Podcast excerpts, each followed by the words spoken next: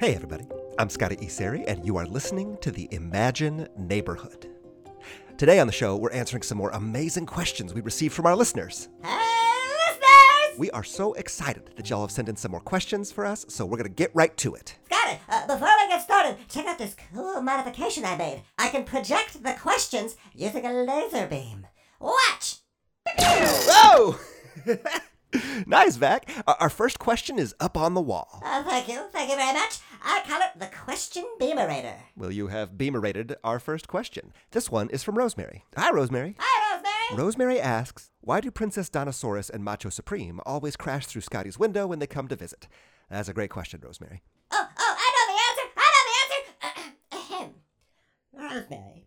Princess Dinosaurus, as a royal monarch, requires a royal entrance. Everything she does needs pomp and circumstance. She needs grandeur and pageantry. That makes sense. Uh, what about Macho? Macho just likes smashing.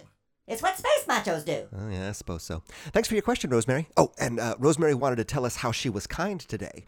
Rosemary was kind by bringing her brother a snack from the gas station. Way to go, Rosemary. That is super kind. And gas station snacks are better than the gas, if I do say so myself. What's your favorite gas station snack, Vac? Oh, let's see. They got gravel and road salt and birdseed. Mm, delicious. And sometimes they have sushi. Sushi? Yeah. Sushi? Yeah. At a gas station? Yeah, they're right next to the slushy machine sometimes. And donuts. Every gas station has donuts. Sushi, slushies, and donuts. Sounds like a well balanced meal. Ca can we move on to the next question? Oh, yeah. Laser Beamerator, go! This is a question from Maggie. Hi, Maggie! Oh, and it's for you, Scotty. Uh, Maggie wants to know what did it feel like when you fell into the bottomless pit in the Temple of Dew? That's a great question, Maggie. I- I have to say, it was a little scary at first. Falling can feel kind of scary, but once I knew I was safe, thank you, Miss Mamas, it was actually kind of fun. It kind of felt like being on a roller coaster. And I love roller coasters when they go up and down super fast, and it can feel scary, but but it's a fun kind of scary. Do you know how that feels, Vac? Oh, yeah, I, I know what you mean. Uh, the first time I got on a roller coaster, I was super scared.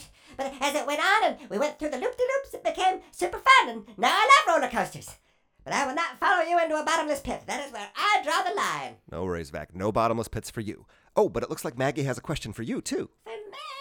Yeah. Maggie asks, Count Vacula. One of my favorites is when you sing the five questions song.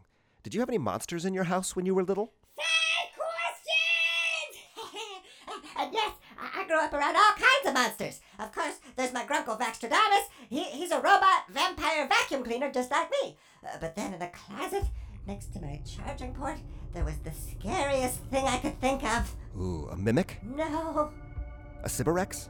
no, A star spawn emissary from the flame dimension? no. Wait, you mean Gordon? Yeah, Gordon. No, it wasn't Gordon. No, it was. String. String. Oh, it gets all tangled in my brushes and, and then I can't move. String is so scary. Oh, I bet. But listen, I will always help you take the string out of your brushes, Vac. And I am very grateful for that. You got it, Vac. Next question. Bimerator! Close one. Okay, this is for Princess Donosaurus, and it's from Mara. Hi, Mara. Mara asks Is Princess Dinosaurus's castle people sized or dinosaur sized? How does Scotty get in the chairs and reach the doorknobs? Oh, I can do this one too since Princess Dinosaurus isn't here. Budget reasons. Budget reasons. Go for it, Vac. Ahem. Dear Mara, Princess Dinosaurus's castle welcomes people of all sizes. While the rooms and doorways are in fact built for a creature as magnificent as PD, she has furniture to fit all of her royal guests. She even made a little sofa that's just my size, so I have a place to sit down when I go over to play. Oh, yeah. She's got a Scotty sized door that I can open and a macho sized window for him to dive through when he comes over. PD is so thoughtful. She thinks of everything. Everything? Yeah, everything. Oh. I'm just kidding. Everything! Thanks for your question, Mara. Next up, we have a question from Mrs. Darley's first graders. A, a whole classroom. I know, right? They want to know how do the fire pirates float on Lava Avenue? I mean, it's lava. Oh, that one's easy. Buoyancy, physics, or as Dr. Sherry would say, it's science. And the trick is to not catch on fire, Oh, yeah, but, and that's the hard part, but they have a fireproof boat, obviously. obviously. Question Beaver Rider, go! Well, speaking of Lava Avenue, Eliza asks, How did the lava get to Lava Avenue? That's a great question, Eliza. I, I don't think it fell out of the sky like rain because that'd be pretty dangerous. Vac, do you know? What I was told was that many, many years ago, the volcano Mount Infernus erupted and lava spilled over into this empty riverbed. The river had been dried up for some time, so the lava had a new place to land, and ever since then they called it Lava Avenue. Huh, I never knew that. The ancient history of the imagined neighborhood is my favorite history lesson. Oh, you don't say. That's right. Well, thanks for the question, Eliza. Can we beam up another question, Vac? Another question coming right up. This question is from Theo. Hello, Theo. Hello. Uh, Theo asks In the episode Blizzards and Wizards, what does Scotty think the noise is instead of Preston arriving? He says, We haven't heard this since, and then Preston appears.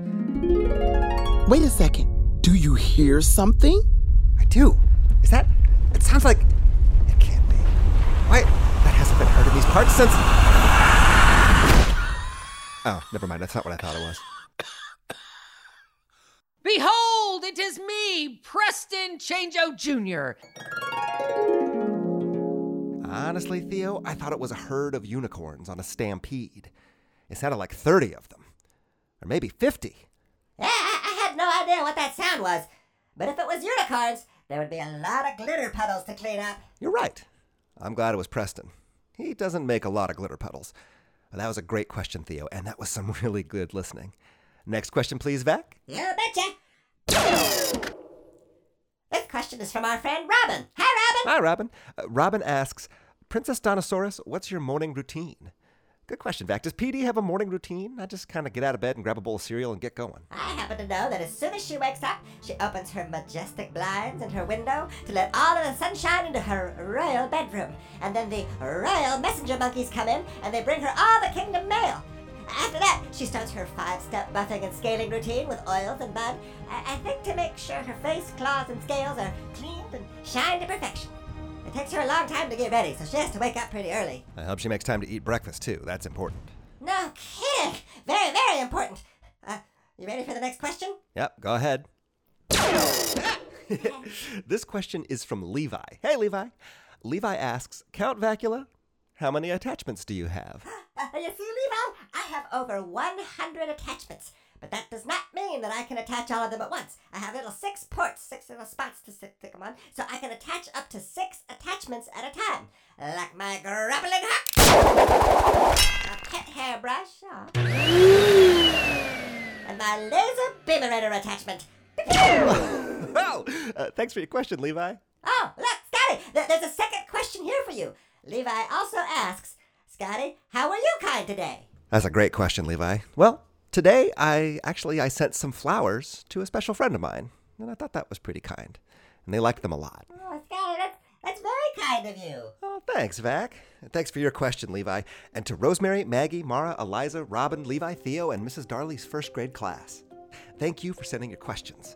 We love hearing from you. And hey, grown-ups, if your listeners want to ask us a question, send it in to kind at imagineneighborhood.org. Yeah, we want to answer some more questions. I sure do. But before we go, we want to ask you all How are you kind today?